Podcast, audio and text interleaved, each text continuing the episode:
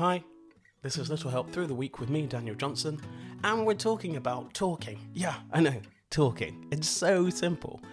Now, we started on Monday, and now on Friday. And I gave you a couple of things to do, and just seeing if you can just work things out with people. People from your past, people from your present. Those things you needed to talk about that you felt was a little bit awkward. Could be with a friend or a family member, a neighbour, anyone. But you just need to have that conversation that's just been a bit difficult for you to have. Now, have you had those conversations? I'd like you to be nodding at this point. That'd be good.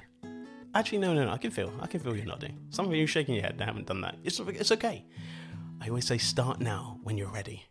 And if you're not ready yet, don't start. But as soon as you are, get on it. Start. It's so important for you and for them because then you're not left in limbo. You know what needs to happen next, or you're just working out those little paths to sorting everything through and everything out. It's so important to do that. We think sometimes not speaking about it makes it go away. It doesn't, it stays there.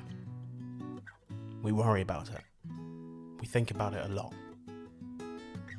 But by just speaking about it, can make it not as stressful and make you feel a lot better. And that's what I want you to do and what you should do. Just talk, get it out in the open, and then work through it. You've done really well this week, and I'll see you back for the weekend. Enjoy.